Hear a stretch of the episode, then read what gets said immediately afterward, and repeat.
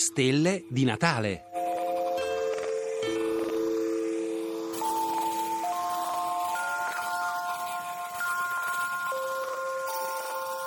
Pulitori di stelle. Julio Cortázar, siamo all'inizio degli anni 40.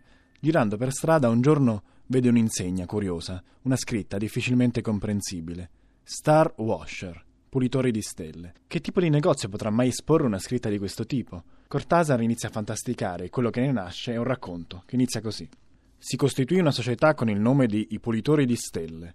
Era sufficiente chiamare al telefono il 50 47 65 perché immediatamente uscissero le brigate di polizia, provviste di tutti gli arnesi necessari e munite di ordini esecutivi che si affrettavano a mettere in pratica. Tale era, almeno, il linguaggio che impiegava la propaganda della società.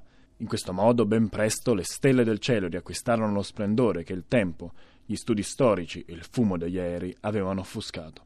Come in molti racconti di Cortázar, l'elemento surreale si porta dietro, però, una vena di inquietudine.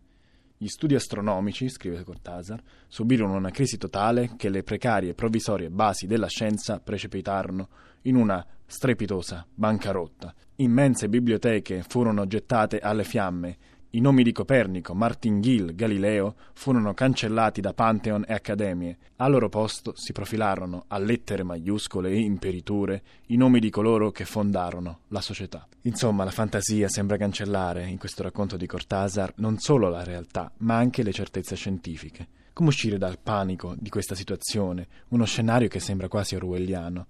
Forse la soluzione sta nella citazione di un altro libro di Cortázar, Il gioco del mondo, dove Orazio Oliveria, il protagonista, dice Nonostante tutta la sua curiosità e tutta la sua insoddisfazione, la scienza, cioè la ragione, agisce come tranquillante. Sono Matteo De Giuli e insieme alla redazione di Radio Trescenza vi auguro buone feste.